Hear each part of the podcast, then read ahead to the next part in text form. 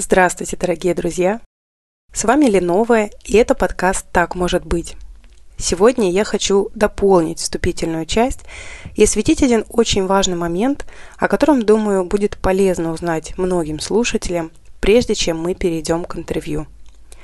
Как я уже упоминала в предыдущем выпуске, кстати, если вдруг вы его пропустили, то, пожалуйста, послушайте, это важно – Наличие позитивного примера просто необходимо нашему мозгу для того, чтобы внести положительные изменения в жизнь. Нейронные связи не перестраиваются в никуда. Им необходима площадка, основа или, если хотите, макет того, что мы планируем ощущать, получать, реализовывать в жизни.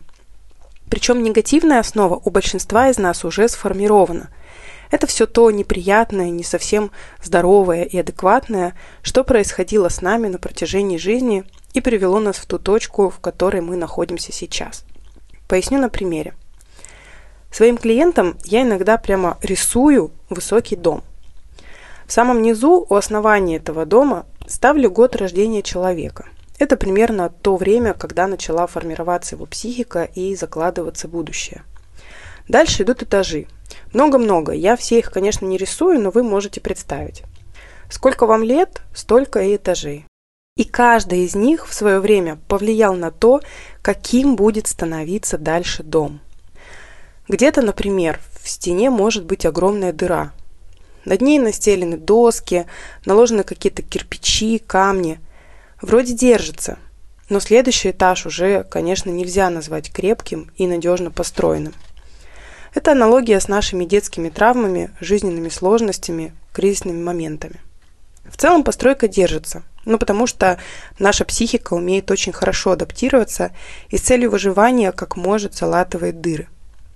А наверху, на этаже, где написана сегодняшняя дата текущего года, стоит человечек-строитель. Я подписываю его именем своего клиента или клиентки, например, Маша 2022. Человечек старается как может, чтобы сделать дом лучше, красивее и крепче. Но даже если с текущего момента он начнет применять суперсовременные технологии строительства, последующие этажи дома просто не смогут быть ровными, красивыми и безопасными. Чтобы Маше версии 2022 года перейти на качественно новый уровень, необходимо создать для себя качественно новую основу. Конечно, моя аналогия очень примерна. И у нас с вами нет цели разрушить свою жизнь, чтобы потом выстраивать ее заново. Хотя, кстати, многие люди, которые заходят в психотерапию, ощущают себя примерно так. Их жизнь как будто уже разрушена, и ее предстоит собирать по кусочкам. Но на самом деле наша задача узнать, как можно качественно, красиво, надежно строить дома. Зачем? А вот тут у меня для вас прекрасная новость. Научно доказано, что наша психика умеет перестраивать свои ощущения, впечатления и даже воспоминания, влияющие на всю нашу жизнь. То есть природа наградила строителя суперсилой. Он может выстроить, по сути, новый дом прямо под собой, не ломая полностью старый. Конечно, от многого придется избавиться, я тоже упоминала об этом в предыдущем выпуске. Но в целом, приняв в свою жизнь варианты создания красивых, крепких домов, а их могут быть миллионы, выбирай тот, что нравится, мы можем кардинально изменить свою жизнь к лучшему. Разумеется, оставив не при этом все то, что нам ценно и дорого. Удобную мебель, картины на стенах, крепкие бетонные перегородки любви, дружбы и прекрасных воспоминаний. Для чего я все это вам сейчас рассказываю? Прежде чем я позову в гости прекрасных архитекторов, которые рады будут поделиться с нами своими вариантами жизненных зданий и знаний, мне очень важно вас предупредить. У каждого человека внутри, помимо строителя, живет, ну, скажем так, старый прораб, который, как показывает опыт, очень часто бывает против каких-либо изменений. Подробнее о нем я расскажу вам позже в одном из следующих эпизодов моноподкаста. А пока мне просто важно вас с ним познакомить. Прорабом я называю ту часть психики человека, которая в целях сохранения стабильности сопротивляется тому новому и прекрасному, что мы пытаемся привнести в свою жизнь. Отойду немного от строительной темы и приведу пример из личного опыта. Я уже упоминала о том, что когда-то познакомилась со многими психологическими техниками на тренингах Натальи Калмыковой в Новосибирске.